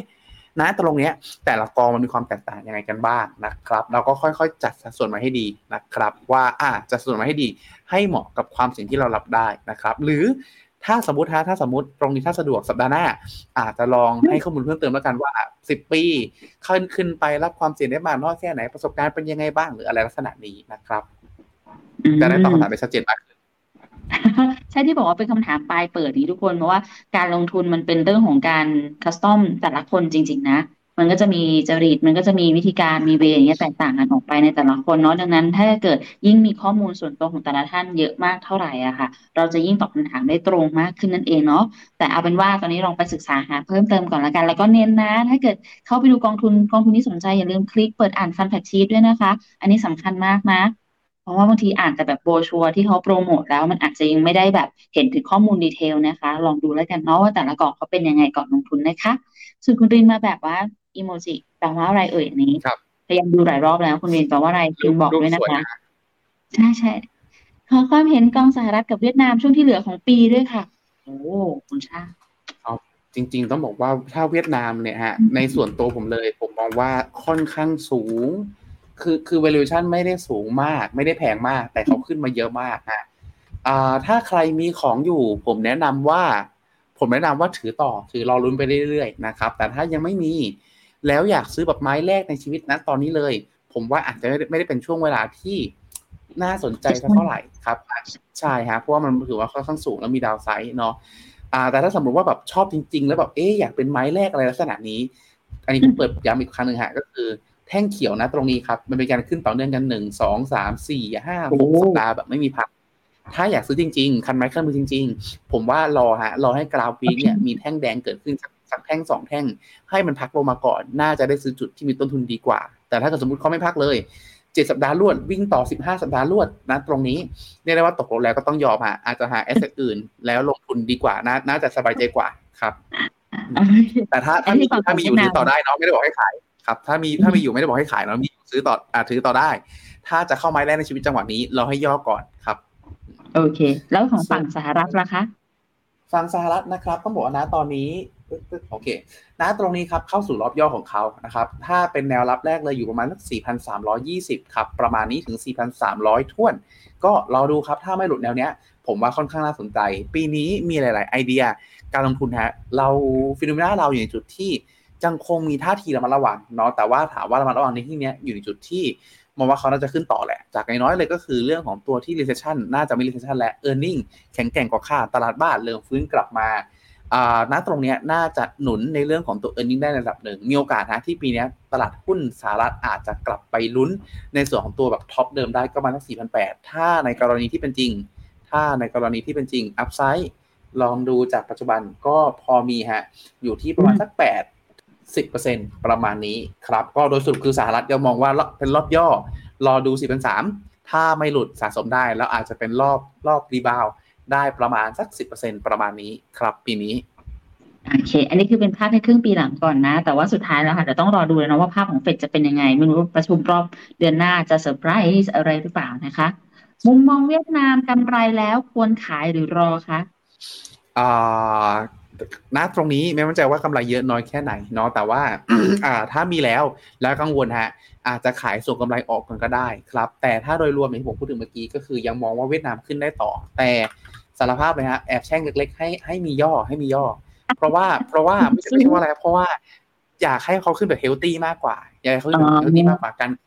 การขึ้นเจ็ดแท่งเขียวนะ ตรงเนี้ยแบบต่อเนื่องไม่พักเลยเนี่ย กลัวฮะกลัวว่าเจ็ดแท่งเขียวมา แล้วเดี๋ยวมันจะตามด้วยจากหกแท่งแดงอะไรอย่างเงี้ยมันกลัวมันหนักยิ่งกว่าถ้าเกิดแบบเจ็ดแท่งเขียวแล้วตามด้วยสักสองแท่งสองแท่งแดงสามแท่งแดงอะไรอย่างเงี้ยมันจะเฮลตี้มากกว่า แล้วจะเป็นจังหวะให้หลายๆคนได้เก็บของกันด้วยครับ โดยสรุปคือถ้ามีอยู่แล้วมีกำไรแล้วแล้วกังวลทริมออกบางส่วนนะครับ อยากให้เขาเป็นแบบ healthy collection เนาะลงมาบ้างพักหน่อยพักเหนื่อยหน่อยเดินขึ้นบันไดมานานแล้วอะไรอย่างนี้คุณวิวิครับผมแอบถามจีนต่อยด้วยค่ะ จีนลงสุดยังคะถั่วแล้วถั่วอีกเออ่า ยังอันนี้ต่อเนื่องจากสัปดาห์ที่แล้วเลยเนาะก็เหมือนเดิมฮะยังไม่แนะนำฮะยังไม่แนะนำเนาะเพราะว่าเราเองก็คือกราฟกราฟวิกหลุดเส้นในสอบตัวแนวโน้มระยะยาวมาเป็นที่เรียบร้อยลุ้นฮะลุ้นที่เป็นฟอร์เบกถ้าฟอร์เบกจะดูดีเพิ่มเติมมากขึ้น ยังคงมุมมองคล้าย ๆ ของเดิมก็คือ ตอนนี้ผมว่าไปทางสองแพร่งมากขึ้นเรื่อยๆแล้วก็คือบีบและบีบเข้ามาเรื่อยๆแล้วว่ารัฐบาลจีนหรือแอดมินทั้งหลายเนี่ยเขาจะเลือกทางไหนระหว่างหนึ่งหันไปลดเป้า GDP หรือสองออกมาตรการกระตุ้นใหญ่ออกสักทีใช่ฮะเพราะฉะนั้นเนี่ยมันใกล้แล้วฮะแต่แต่ถ้าถ้าถามผมผมมองว่าผลสุดท้ายแล้วเนี่ยอ่าอาจจะเป็นทางเลือกสองเนาะเป็นทางเลือกสองก็คือกระตุ้นเศรษฐกิจมากกว่า แต่ว่ากระตุ้นในที่นี้อาจจะไม่ได้ใหญ่แบบสะใจ เลยมองว่า เรายังมองมองว่าความเป็นไปได้ในเรื่องของการที่จะกลับเป็นขาขึ้น ยังมีอยู่แบบหกสิบสี่สิบเหมือนเดิมหกสิบหกสิบหกสิบคือรอดนะฮะหกสิบคือรอดหกสิบคือรอด แต่ว่าการรอดในที่นี้อาจจะไม่ได้รอดแบบเร็วและแรง แล้วเราต้องมีภาวะปวดใจปวดใจลักษณะนี้อีกสักระยะหนึ่งเลยครับ โดยสรุปคืออ่าเชื่อว่าไม่ไม่ได้ถึงจุดที่ดาวไซด์เยอะ แต่ก็ไม่ดีจุดที่เขาจะวิ่งได้เร็วและแรง และความเสี่ยงข้างหน้า ใช่ฮะแล้วก็ความเสี่ยงข้างหน้าที่เขาจะเลือกซ้ายหรือขวาเนี่ยมันใกล้เข้ามาแล้ว เพราะฉะนั้นจังหวะนี้ถ้าเป็นผมแล้วมีติดลบอยู่อย่าเพิ่งถัวรอก่อนรอให้ชัดเจนแล้วค่อยถัวดีกว่าครับแต่อย่าลืมนะคะว่าเวลาที่เหมือนแบบเป็นแม่น้ำเนาะมาทงตรงอะเราต้องเลือกว่าจะแตกไปเป็นสองสายอะ หรือว่าจะเป็นสามหรือเป็นสี่ค่ะสองสายมันจะเกิดแรงมากกว่านะคะ แม่น้ำมันจะไหลแรงมากกว่าดังนั้นก็ต้องระมัดระวังไว้หน่อยเนาะจากก่อนนี้มันจะมีซีนารีโอแบบสามสี่ห้าอะไรเงี้ยมาช่วยช่วยกระจายความเสี่ยง แต่พอเหลือแค่สองปุ๊บเนี่ย นั่นแหละค่ะ สวดมนต์กันต่อไปค่ะทุกคน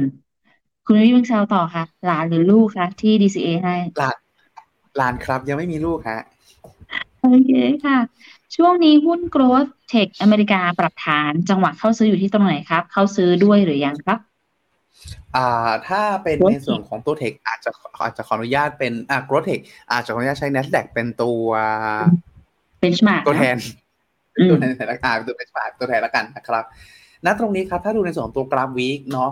อ่าเหมือนจะมีภาพที่เป็นเชิงบวกมากขึ้น จากการที่เป็นแท่งโดจิตรงนี้เนาะจากการที่เป็นเป็นเส้นแบบไม่เส้นเป็นเป็นตัว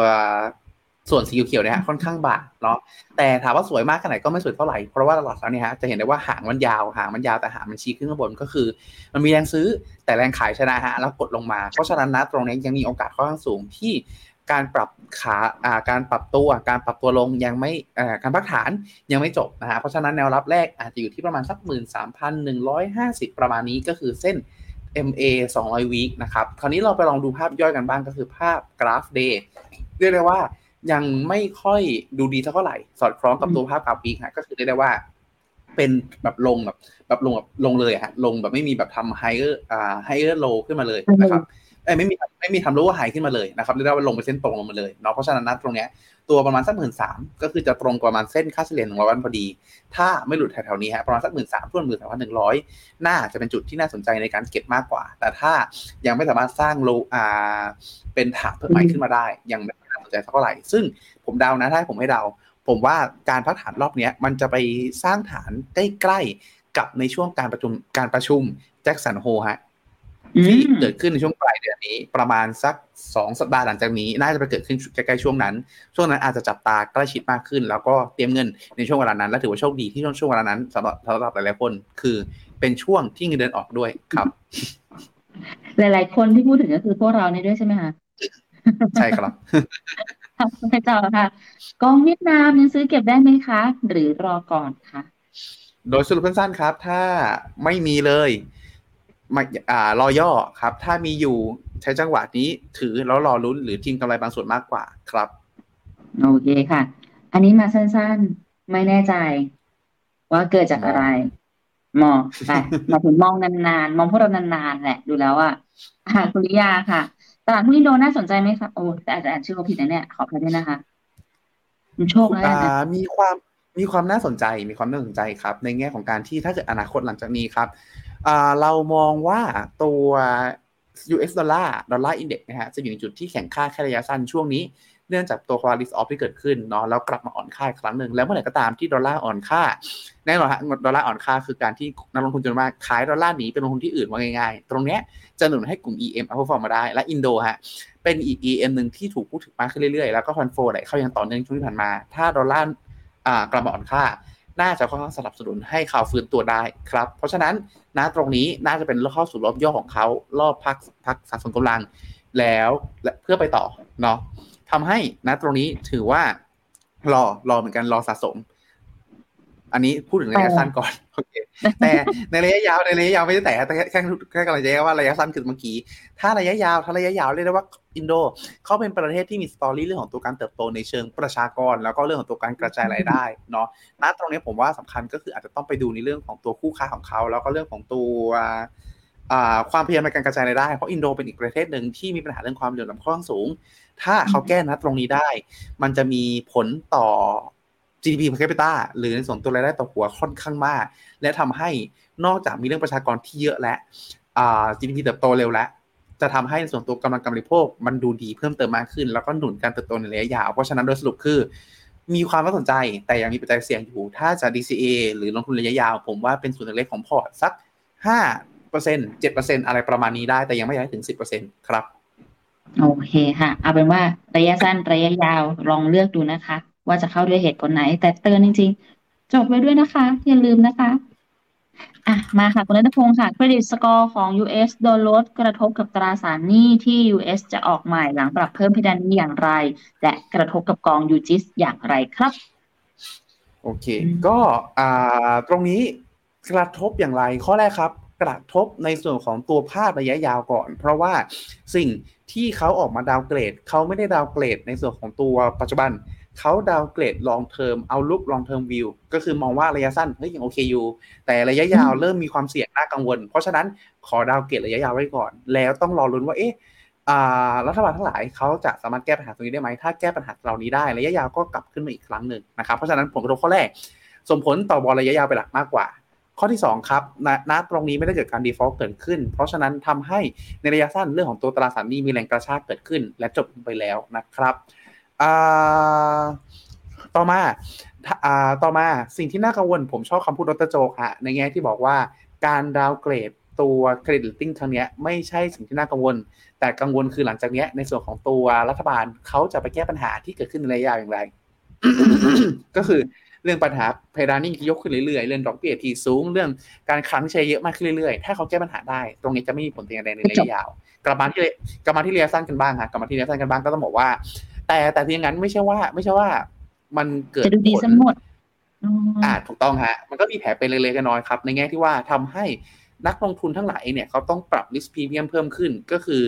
เนื่องจากว่าแม้กระทั่งพันธบัตรรัฐบาล ก็เอ๊ะความเสี่ยงเพิ่มขึ้นเล็กน้อยเนาะเพราะฉะนั้นนะตรงเนี้ยมีความเป็นไปได้ที่พันธบัตรที่จะเป็นอายุยาวๆเพิ่มเติมมากขึ้น จะต้องออกมาแล้วทำให้มีดอกเบี้ยที่สูงมากขึ้น ต้นทุนการเงินของรัฐบาลก็สูงเพิ่มเติมมากขึ้นครับ เพราะฉะนั้น ก็เป็นผลร้ายต่อบอลยาวๆ และกองทุนตราสารหนี้ทั้งหลายที่ถือครองบอลยาวๆ เยอะๆ แบบอายุ 20 ปีอัพ 30 ปีอัพ จะได้รับเอฟเฟกแรงกว่านะครับ แต่ยูจิสฮะยูจิสเป็นกองหนึ่งที่ต้องบอกว่าเขามีการถือครองนะ ตรงนี้ขออนุญาตเปิดโชว์เลยแล้วกันฮะได้ค่ะ ไม่มาค่ะ น่าจะอินเทอร์เน็ตนะคะอาจจะเน็ตช้านิดนึงนะครับอาถังก้าโอเค อ่ามาแล้วครับ ไม่มานะฮะโอเคเอาเป็นว่ายู UGIS ในภาพรวมเขาก็มีการเขาเขามีการค่อยๆทยอยปรับพอร์ตเพิ่มขึ้นเนาะแต่การปรับพอร์ตเพิ่มขึ้นในที่นะครับ duration ถ้าเราจำกันได้ช่วงต้นปีฮะ duration เขาอยู่ที่ประมาณสัก 1.8 ปี ต้นปี ปัจจุบันครับอยู่ที่ประมาณ 3.6 ปีครับก็คือขึ้นมา 2 เท่า เขาคาดหวังอะไรว่าดอกเบี้ยจะหยุดขึ้น แล้วก็อาจจะลดดอกเบี้ยในอนาคต แต่ ถ้าเราไปดูฮะถ้าเราไปดูในส่วนของตัวอ่าตัว duration ที่ถือครองในตราสารหนี้ที่อายุมากกว่า 10 ปีขึ้นไปครับ คิดเป็นเพียงประมาณ0.7 0.73%ของ duration เท่านั้นเอง เพราะฉะนั้นครับเอฟเฟกที่เกิดขึ้นในเชิงลบมีแต่มีข้อจำกัดครับรวมไปถึงตรงนี้ครับในส่วนของตัวอัตราผลตอบอัตรา ในส่วนของตัวการถือครองพันธบัตรอายุ8ถึง10 ปี เขามีการช็อตเอาไว้ด้วยทำให้ในช่วงที่ผ่านมาแม้ว่าแรงกระชากในตราสารหนี้เกิดขึ้น เขาก็มีส่วนนี้ครับเข้ามาช่วย cover เอาไว้ทำให้ยูจิสครับ ถ้าเราไปดูกันดีๆ ในส่วนของตัวราคา NV ในช่วงประมาณสักสามสัปดาห์ที่ผ่านมาจะค่อนข้างนิ่งฮะ นิ่งหมายถึงหน้าจอผมนะฮะ ไม่ใช่ไม่ใช่นะครับ ก็ อ่า โอเคนะครับประมาณสามสัปดาห์ที่ผ่านมา อันนี้เป็นช่วงของตัว Fitch Rating ฮะจนกระทั่งถึงตรงนี้เนาะถึงประมาณสัปดาห์ที่แล้วนะครับ จะค่อนข้างนิ่งเพิ่งมาตกสัปดาห์ที่แล้วครับ ที่ เกิดในส่วนของตัว bond yield เด้งขึ้นมาในช่วงปลายสัปดาห์นะครับจะเห็นได้ว่าช่วงนี้ที่เกิดจากสถานการณ์ Fitch เนี่ยเขาค่อนข้างนิ่ง แต่เมื่อไหร่ก็ตามที่ bond yield อ่า yield curve ทั้งหมดมันเน้นขึ้นยกยกทั้ง curve มันก็มีส่วนที่กระชากลงมาได้บ้างเพราะฉะนั้นโดยสรุปฮะก็คือผลที่เกิดขึ้นจาก Fitch Rating นะตรงนี้มีการกระจายความเสี่ยงในเรื่องของตัว duration เข้ามาช่วยทำให้เอฟเฟกที่เกิดขึ้นต่อ UGIS อยู่ในระดับที่ค่อนข้างน้อยครับเมื่อเทียบกับอันอื่นที่อยากจะถือครองยาวๆ อันไหนคะใช่อ๋อเมื่อกี้ครับเห็นคุณจันทร์เพ็ญด้านล่างนะครับ ที่ถามถึงยูจิสด้วย แล้วมองว่าในส่วนของตัวยูจิสถือมาตั้งต้นปีติดลบสองเปอร์เซ็นอันนี้ผมขออนุญาตคาดเดาว่า น่าจะเป็นส่วนหนึ่งอีกส่วนหนึ่งก็คือเรื่องของตัวค่าธรรมเนียมหนึ่งเปอร์เซ็นด้วยนะครับ เพราะฉะนั้นนะตรงนั้นถ้ากับว่าในภาพรวมแล้วก็จะติดลบอยู่แค่ประมาณหนึ่งเปอร์เซ็นเท่านั้นเองนะครับ ถามว่าแนวโน้มหลังจากนี้เป็นยังไงบ้าง ก็ต้องบอกว่าหลักแล้ว ถ้าเฟดหยุดขึ้นดอกเบี้ยครับผมนะตรงนี้ผมขออนุญาตหาอัตราดอกเบี้ยเขานิดนึงไปถึงอัตราดอกเบี้ยเฉลี่ยของยูจิสเหรอคะอ่าใช่ครับผม คือจริงๆจำตัวเลขได้แหละฮะ มันคือมันคือเจ็ดจุดสองเปอร์เซ็นต์ฮะ แต่อยากจะจะโชว์ให้ดูได้แล้วนะโซนะ ไม่เจอ โอเค งั้นเดี๋ยวแต่ขออนุญาตสรุปของทางท่านนี้ก่อนแล้วกันนะคะเจอแล้วฮะโอเคอาจจะโอเคเจอแล้วครับโอเค ปัจจุบันครับปัจจุบันในส่วนของตัว yield to match นะครับหรือในส่วนของตัวการถือครองตราสารหนี้นั้นๆ แล้วแล้วได้ดอกเบี้ยเท่าไหร่จนกระทั่งครบกำหนดนะครับได้อยู่ที่ประมาณ 7.2%นะครับณตรงนี้ถ้าในกรณีสมมติครับว่าเฟดหยุดขึ้นดอกเบี้ยจริงนะครับจะทำให้ราคาของตราสารหนี้ที่มันลงที่มันลงมันหยุดลงฮะ อันนี้ผมพูดถึงเสมอว่าเราตีในกรณีแง่แก้กลางๆ พอไม่ต้องแง่บวกว่าเขาว่าราคามันขึ้น แค่ราคามันอยู่นิ่งๆครับ ตัวยิว ที่ประมาณ 7%ตรงนี้มันดีพอครับ ที่จะทำให้ในส่วนตัวพอร์ตของยูจิสกลับมาเป็นบวกได้นะครับ แต่ถ้าสมมติเป็นกรณีที่ดีมากกว่านั้นก็คือ พออยู่ขึ้นไปปุ๊บคนเริ่มกังวลเอ๊ะจะ recession ไหมเอ๊ะจะยังไงดีเอ๊ะสินทรัพย์เสี่ยงแพงไปหรือยัง เริ่มกลับมาซื้อตราสารหนี้มากขึ้น ตัวราคาของตราสารหนี้ก็จะกลับมาขึ้นได้ เพราะฉะนั้นระยะสั้นผมมองว่ายังคงเป็นธีมเดิมก็คือ downside จำกัดมากจำกัดจำกัดมากๆแล้ว แต่จะขึ้นเมื่อไหร่หลังจากนี้อยู่ที่ว่าขึ้นช้าหรือเร็ว ถ้าขึ้นเร็วต้องลดดอกเบี้ยแต่ถ้าขึ้นช้าก็คือแค่ คงดอกเบี้ยไว้เฉยเท่านั้นเองนะครับเพราะฉะนั้นตรงนี้ไม่ว่าจะขึ้นช้าหรือขึ้นเร็วคือการขึ้นเลยมองว่าคือยูจิสได้ต่อไม่น่ากังวลสักเท่าไหร่ครับแค่อาจจะต้องรอนิดนึงเท่านั้นเองพอดอกเบี้ยหยุดขึ้นช้ากว่าที่คาดไว้พอสมควรครับก็จริงค่ะต้องรอรุ้นกันต่อเลยนะ เดือนหน้าจะขึ้นไม่ขึ้นจะขึ้นเท่าไหร่หรือจะยุคงหรือจะยังไงนะคะเดี๋ยวรอดูตัวเลขกันด้วยเนาะอันนี้คุณมิวถามว่าชอบกองทุนไหนมากสุดคะตอนนี้ ไม่ได้มีอ่าถ้าถ้าถ้า ถ้าถ้าเป็นผมถ้าเกิดสมมติให้นึกไว้เลยนะฮะชอบกองไหนสุดตอนนี้ผมชอบอยู่สองกองไล่ไล่ไล่ไล่กันฮะกองแรกคือยูจิสเรียกได้ว่าเหมือนเหมือนเหมือนมาเชียเหมือนมาเชียแต่ไม่ใช่อ่าส่วนที่สองก็คือในส่วนกองที่สองคือตัว TUS Treasury อันนี้คือเป็นสายเอกสิบแหละต้องบอกว่าพอร์ตผมเองในช่วงหลังฮะผมจะทิ้วมาทางบอลมากขึ้น เพราะว่าเก่งแล้วว่า เก่งแล้วว่าตราอ่าดอกเบี้ยจะหยุดขึ้น และเราเองอยู่จุดที่ไม่อยากเทคความเสี่ยงเยอะมาก ก็ไปลงตราสารนี้ คาดหวังยิวจะมันทุกอย่างเมื่อกี้เจ็ดเปอร์เซ็นปีหนึ่งก็ไม่แย่ฮะหรือถ้าลดดอกเบี้ยอาจจะสูงจากเจ็ดเปอร์เซ็นเป็นอัตราแปดเก้าแปดเก้าเปอร์เซ็นก็ได้ หรือถ้าเป็นกรณีหนึ่งอย่ากแอคทีฟมากขึ้นที่ยูเอเทชรี่เขามีดูเรชั่นที่ยาวกว่าประมาณเจ็ดปีกว่าเจ็ดจุดเจ็ดจุดแปดปีถ้าผมจำตัวเลขไม่ผิดเจ็ดจุดแปดปีประมาณนี้นั่นหมายความว่าถ้าเฟดลดดอกเบี้ยแค่หนึ่งเปอร์เซ็นต์ฮะไม่ต้องนับรวมยิวหรืออัตราดอกเบี้ยที่เขาจ่ายขึ้นมาเลย ตัวกองนี้ก็ผลตอบแทนได้7.8%แล้ว แต่ถ้าเกิดสมมติรวมยิวเข้าไปอีกที่ยิวมันตั้งสองสามเปอร์เซ็นต์มันก็คาดหวังได้สิบถึงสองเปอร์เซ็นต์อะไรประมาณนี้ ก็เลยได้ว่าถ้าให้นึกไวๆผมนึกถึงกองสองกองที่ชอบที่สุดจะเป็นตระกูลตราสารหนี้ในช่วงเวลานี้ครับ แต่อย่าลืมฮะอย่าลืมย้ำย้ำย้ำปรับให้เหมาะกับความเสี่ยงตัวเองด้วยเนาะไม่ใช่ว่าเดี๋ยวผมบอกชอบที่สุดปุ๊บเทมากระเป๋าไม่ได้นะครับ อย่างของแต่ถ้าถามว่าชอบที่สุดแบบ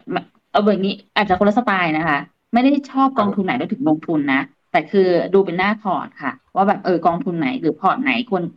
กองทุนไหนควรอยู่ในพอร์ตแบบไหน ซึ่งถ้าเกิดถามนะตอนเนี้ยแอบปันใจมาเป็นแบบพอร์ตพอร์ตที่มีการ trading เยอะขึ้นมากกว่าพอร์ตที่เป็นแบบ DCA ยาวๆนะ แต่ว่ามันก็เพิ่งมาเป็นในช่วงแบบสองสัปดาห์อะไรอย่างนี้เองนะคะ ก่อนอันนี้ก็ยังคง DCA มาตลอดแหละ ไม่ไม่ได้ไม่ได้ปรับอะไรมากมายนะคะ เพราะว่าก่อนนี้ปรับไปเยอะแล้ว ซึ่งการปรับเยอะเหนื่อยครั บมันเหมาะกับสไตล์ตัวเองเท่าไหร่เริ่มรู้เริ่มรู้ ถ้าจะปรับก็คือแบบอาจต้องเปลี่ยนสไตล์ไปเลย เปลี่ยนเป้าหมายของพอร์ตเลยเลยอย่างนี้เนาะมาต่อค่ะบีพัทรอ๋อบีพารตะกับแม่เมื่อกี้มาเรอะเลยนะบีพารตะกองอินเดียจังหวะเข้าซื้ออยู่ที่ไหน ไม้แรกเข้าได้ไหมครับ ยังไม่มีของเลยคุณออนไซค์คุณออนไซค์ค่ะ ผมว่ามีความน่าสนใจเป็นยิ่งฮะเพราะตอนนี้ในส่วนของตัวเซ็นเซกเองย่อลงมา ย่อลงมาจากออทามไฮครับกราฟวีกราฟวีเรียกได้ว่ายังลอยอยู่ในส่วนของตัวเหนือเส้น2ร้อยอะ20วิพอสมควรครับ ก็ผมว่าจังหวะเนี้ยมี downside อีกประมาณสัก 2-3%ถ้าไม่ซีเรียสผมว่าไม้แรก ๆ ก็มีความน่าสนใจครับ แต่ถ้าสมมติเป็นคนซีเรียสเอ๊ะตัวแดงได้ไม่อยากแดงเยอะมาก ก็อาจจะรอให้ยืนเหนือเส้น 20วิให้ได้ก่อน แต่ผมกลัวอย่างเดียวที่ผมบอกว่าซื้อเลยเพราะว่าผมกลัวเขาไม่ลงมา test เขากลัวแบบตึ๊กตึ๊กตึ๊กอยู่แถวนี้แล้วก็ไปต่อเลยในลักษณะนั้น เพราะฉะนั้นลองดูครับลองดูว่าเราเข้าสินได้มากน้อยแค่ไหนถ้าได้มาก จังหวะตรงนี้ถือว่าไม่ค่อยน่าเกลียดเท่าไหร่ละครับในเชิง week เนาะแต่เนื่องจากว่ามันค่อนข้างสูงก็อาจจะแนะนำเข้าไม้เล็กก่อนสักสิบถึงยี่สิบเปอร์เซ็นต์ครับในเชิงกราฟ day มีความสวยเพิ่มเติมมากขึ้นฮะลงมา test ตรงนี้สองรอบแล้วไม่หลุด อาจจะเป็นการกลับตัวจริงๆก็ได้เนาะเพราะฉะนั้นก็โดยสรุปคือ ถ้ายังไม่มีอยู่เลยไม้แรกผมว่าสิบยี่สิบเปอร์เซ็นต์ก็ลองจิ้มไปก่อนได้ แล้วค่อยหาจังหวะอื่นๆเพิ่มเติมครับงั้นถ้าเกิดเป็นอินเดียเนี่ยจัดเป็นติมติกนะคะเพราะว่าทางคุณออนไซต์ถามต่อได้ว่าควรมีกี่เปอร์เซ็นต์ของพอร์ตดีกับตัวอินเดียค่ะ ผมณตอนนี้จริงผมบอกว่าผมอาจจะแนะนำสักสิบถึงสิบห้าเนาะก็คือสูงสุดประมาณนี้มองเป็นกึ่งกึ่ง thematic เพราะเขามีความเสี่ยงเฉพาะตัวอยู่พอสมควรเลยทีเดียวครับ โอเคค่ะยูจิสอ่านี่ไปเรียบร้อยนะขออภัยค่ะ คุณดิชาว่าขอบคุณคุณพินมากเลย เริ่มที่ TMB Income ดีไหมคะ หรือมีกองอื่นขอคำแนะนำรบกวนด้วยค่ะอ่าทีมพีอินคัมนะตรงนี้งั้นเดี๋ยวขออนุญาตฮะตึ๊ดตึ๊ดตึ๊ดเปิดเปิดแฟนแฟกโชว์เลยแล้วกันนะครับ วันนี้ขออนุญาตเป็นสองคำถามสุดท้ายแล้วกันเนาะตึ๊ดใช่ค่ะโอเคเพิ่งหายไปเจอเวลาฮะอ่าในนี้นะครับก็สามารถดูแฟนแฟกแฟนแฟกคิดได้เลยนะครับ TMB Income เขาเป็นกองผสมนะครับ เป็นกองทุนผสมที่ ลงทุนทั้งในส่วนของตัวหุ้นกู้ พันธบัตรเงินฝากเนาะแล้วก็เอ๊ะอ๋อโทษครับโทษครับไม่ใช่กองผสมเป็นตัวตราสารหนี้เลยไหม TMB Income อะอ่า เป็นกองผสมครับ เป็นกองผสม แต่ว่าเป็นผสมในลักษณะที่เขาผสมอ่ากลุ่มลีดแล้วก็ในส่วนของตัวกลุ่มอสังหาบางส่วน โอเคครับอ่าเพราะแต่ว่าหลักๆเองคือเป็นตัวตราสารหนี้ อ่า ใช่ครับผมอืมตัวนี้ เป็นกองทุนผสมครับ เพราะฉะนั้นเองเนี่ยแต่ว่าผสมในเรื่องของตัวอสังหาและกลุ่มหลีดไปละเพราะฉะนั้นเนี่ยทำให้เอฟเฟกต์ภาพรวมทั้งหมดมันอาจจะแตกต่างจากในส่วนของตัวตลาดหุ้นพอสมควรครับ จะเป็นภาพรวมจะเป็นภาพที่ถูกกดดัน หรือถูกหนุนโดยเรื่องของตัวตลาดดอกเบี้ยนโยบายแล้วก็ฟันโฟลของออกค่อนข้างเยอะ เพราะว่าเราลงทุนหุ้นกู้พันธบัตรแล้วก็เงินฝากเป็นหลักนะครับ ก็สามารถลงทุนได้ครับ ถ้าดูถ้าดูตรงนี้ความผันผวนน่าจะค่อนข้างต่ำครับผม ถ้าอย่างนั้นเราลองไปดู เราไปดูในส่วนของตัวที่ดีได้กันนะครับว่าเป็นยังไงบ้างอ่าฮะ TMB income Income โอเคก็อืมอ่าตรงนี้ถือว่าโอเคเลยครับ ในแง่ที่ว่า past performance นะครับสามด้านตรงนี้สำหรับพิเศษสำหรับคุณทิชาละกันในแง่ที่ว่าอ่าถ้ามันยิ่งกว้างมาเท่าไหร่แสดงว่าเทียบกับกลุ่มเดียวกันแล้วเขามีความดีค่อนข้างเยอะเนาะจะเห็นได้ว่ากองนี้ครับ maximum drawdown ดีที่สุด คือถ้าติดลบเขาติดลบค่อนข้างน้อย past performance อยู่จุดที่ดีก็คือถือว่า เหนือค่าเฉลี่ย แต่อาจจะไม่ได้แบบโดดเด่นแบบวิ่งปุดปาดนะครับเพราะฉะนั้นในภาพรวมนะตรงนี้อาจจะเป็นกองที่เหมาะสมก็ได้นะครับในแง่ของการที่เริ่มต้นลงทุนเป็นกองทุนแรกๆเพราะธรรมชาติของเขาความผันผวนต่ำของหุ้นอยู่แล้ว ไม่พอตัวกองยังมีเรื่องของตัวแมกดอดาวที่ค่อนข้างต่ำด้วยนะครับ แต่เปิดให้ดูกราฟนะเปิดให้ดูกราฟ ไม่ใช่ว่ามันวิ่งเป็นเส้นตรงเนาะจะมีช่วงของที่แย่ๆไปบ้างอะเพราะฉะนั้นก็ลองดูครับลองดูค่อยๆไล่ดูไปในลักษณะนี้ ไล่ดูจากความเสี่ยงต่ำไปแล้วถ้าเกิดเริ่มทำใจได้เริ่มโอเคกับมัน ค่าลงทุนประทานระยะยาวในลักษณะนี้ได้ ก็ลงทุนได้ครับแล้วก็ขยายความเสี่ยงเพิ่มขึ้นครับผม โอเคค่ะสองคำถามสุดท้ายนะ ขอเป็นของทางคุณ โชคแล้วกันนะคะถามถึงไทยกับอินโดควรมีกี่เปอร์เซ็นต์ของพอร์ตดีครับ ส่วนตัวผมแนะนำในส่วนของตัวไทยอ่ารวมๆกับอินโดแล้วถ้าชอบสุดๆเลยนะฮะ home bias สุดเลย ผมว่ารวมสองกองแล้วไม่ไม่ควรไม่ควรเกินสิบห้าเปอร์เซ็นต์ครับได้ค่ะส่วนอันนี้น่าสะสมขอบคุณนะครับ เป็นพวกเดียวกับคุณครับพีทค่ะ คำนำสุดท้ายวันนี้ค่ะ MEVT Call กอง SCB KEQTG เข้าไปแล้วหนึ่งไม้ติดลบยังน่าเข้าเพิ่มไหมคะรออีกนิดหนึ่งครับรออีกนิดหนึ่งผมว่ารอให้เขากลับตัวชัดเจนก่อน ยืนที่แนวรับว่ายืนได้ไหมถ้ายืนได้แล้วค่อยสะสมปลอดภัยกว่าครับผมเพราะอย่างที่แจ้งโอเคฮะค่ะดูในเชิงดูเชิงเทคนิคแล้วเนี่ยเสียวเสียวๆครับผมช่วงจังหวะนี้เนาะมันเขาคือคือไม่ใช่ว่าเสียวแบบเสียวลงยาว แต่แค่ว่าเสียวที่ว่ามันอาจจะลงได้ได้อีก เลยในเมื่อเราเพิ่งเข้าไป ขอให้มันถ้ามันจะลง ขอให้มันลงอีกนิดนึง เราจะได้ซื้อของที่ถูกกว่า แล้วเราจะมี margin of safety ที่เพิ่มเติมมากขึ้นครับรอเวลาที่เขาขึ้นนั่นเองค่ะ รอวันฉันนักเธอค่ะ รอวันตลาดหุ้นยิ่งกว่าค่ะอะ ประมาณนี้ค่ะคุณพีทเอาไหมววันนี้ผมขออนุญาตนะขออนุญาตแบบขายของของตัวเองไปก่อนเลยฮะ ไม่ใช่อะไรฮะล่าไม่ใช่เพราะว่าเพราะว่าเพราะว่าขออนุญาต disclaimer ฮะเพราะว่าล่าสุดฮะ ทางอืมช่องที่ผมทำอยู่แล้วกันกับน้องอ้นเนาะถ้าใครหลายคนติดตามมานานได้มีการลองออกนอกสถานที่กันบ้างครับผมอ่าลองจัดรายการใหม่ฮะ ชื่อรายการชื่อรายการที่แบบว่า Pre Market Channel อะแต่พูดให้ชื่อช่องนี้ถูกไหมคะอ่าโอเค ชื่อ Pre Market Channel ครับผมแล้ว แล้วปรากฏว่าแล้วเราลอขอบงคุณนะคอนเซ็ปต์คอนเซ็ปต์มันคือคอนเซ็ปต์มันคือ การชื่อรายการคือรายการลบบนฟูกฮะลบบนฟูกคืออะไรคือตั้งใจที่จะเอา เอาฟูกหนึ่งอันฮะ มาวางแล้วก็นั่งคุยกันแบบสบายๆแต่บังเอิญฮะ ฟูกยังไม่มาส่งฮะก็เลยก็เลยนึกอะไรไม่ออกครับ ไปทำไปไปถ่ายทำที่ร้านร้านตัวเองเลยนะครับ ก็อาจจะขออนุญาตครับขออนุญาตลองฝากละกันหลายๆท่านที่เป็นแฟนรายการนี้ ลองเข้าไปดูไปฟังไปรับชมเนาะแล้ว ถ้าว่างตามตรงครับ ลองติชมกันนิดนึงแล้วกันว่าเป็นยังไงบ้าง เพราะเป็นการลองแบบลองจริงๆเลยฮะเรียกได้ว่าระหว่างทางนะตรงเนี้ยพยายามพูดคุยเล่นกันให้รู้สึกว่ามันดูสบายๆมากขึ้น แต่ไม่รู้ว่าอืมเอ๊ะมันสบายๆเกินไปหรือเปล่า หรือว่า หรือว่ารำคาญไหมหรือว่าสบายๆดีแล้วหรืออะไรเงี้ยอยากได้ได้ได้ feedback จากทุกท่านนะครับยังไงก็ฝากไว้ด้วยแล้วกันนะครับ ตรงนี้เรียกได้ว่าเป็นการ tie-in แบบแบบอ่าช่องตัวเองแล้วก็ร้านตัวเองแบบงงๆนะฮะ ฝากยูทูบเบอร์หน้าใหม่นะคะวันนี้เอาอกเอาใจทุกคนด้วยแล้วกันนะคะ ไปตามดูกันได้ในช่อง Pre Market Channel นะคะ ก็ทำรายการมาหลายรูปแบบเลยล่ะ รอบนี้ออกไปนอกสถานที่บ้าง แต่ว่าเมื่อกี้ที่โพสต์ไว้ทุกคนน่าเครียดหมดเลยนะคุณพีทแต่ในรายการตลกใช่ไหมคะอะใช่ครับดมากโอเคอะประมาณนี้ค่ะโอ้ทางคุณเมวิฟก็นี่ก็แบบ ให้กำลังใจคุณพีทสุดฤทธิ์อาหารน่าทานเรียนมาเชิกญนะครับ เรียนเชิญนะเขามีโปรโมชั่นด้วยนะทุกคนให้ครัใช่บอะประมาณนี้ค่ะ แล้วก็ถ้าเกิดยังไงสุกร์นี้หรือสุกร์หน้าว่างอะไรอย่างงี้ก็สามารถไปที่ร้านได้นะคะ เผื่อไปเจอกันไปทักทายกันอะไรอย่างเงี้เพิ่มเติมไม่ได้บอกไปอะไรเลย แต่ว่าก็นั่นแหละค่ะไปเจอกันได้อะประมาณนี้นะวันนี้ขอบคุณคุณพีและก็คุณผู้ชมทุกคนมากๆเลยนะคะ ที่มาคุยกันในวันนี้เนาะขออวยพรให้ทุกคนมีความสุขกับการลงทุนค่ะ แล้วถ้าเกิดสมมติมันมีปัญหาอะไรเพิ่มเติมเนี่ยก็สามารถถามพยานพินมได้หรือว่าถามไปทางที่ปรึกษาของแต่ละท่านได้เลยนะคะ จะได้ลงทุนกันได้อย่างสบายใจ วันนี้แต่คุณพีแล้วก็ทีมงานขอลาไปก่อนแล้ว ไว้เจอกันใหม่สวัสดีค่ะ วัสดีครับ ในโลกของการลงทุนทุกคนเปรียบเสมือนนักเดินทาง คุณหลักเป็นนักเดินทางสายไหน มีเงินแต่ไม่มีเวลา เลยไม่รู้ว่าจะเริ่มต้นเส้นทางสายการลงทุนยังไง วันนี้มีคำตอบกับ p h e n o m e n a Exclusive บริการที่ปรึกษาการเงินส่วนตัว ที่พร้อมช่วยให้นักลงทุนทุกคนไปถึงเป้าหมายการลงทุน สนใจสมัครที่ f i n o m e p h e n o m e n a e x c l u s i v e หรือ line at p h e n o m e n a p o r t คำเตือนผู้ลงทุนควรทำความเข้าใจลักษณะสินค้า เงื่อนไขผลตอบแทน และความเสี่ยงก่อนตัดสินใจลงทุน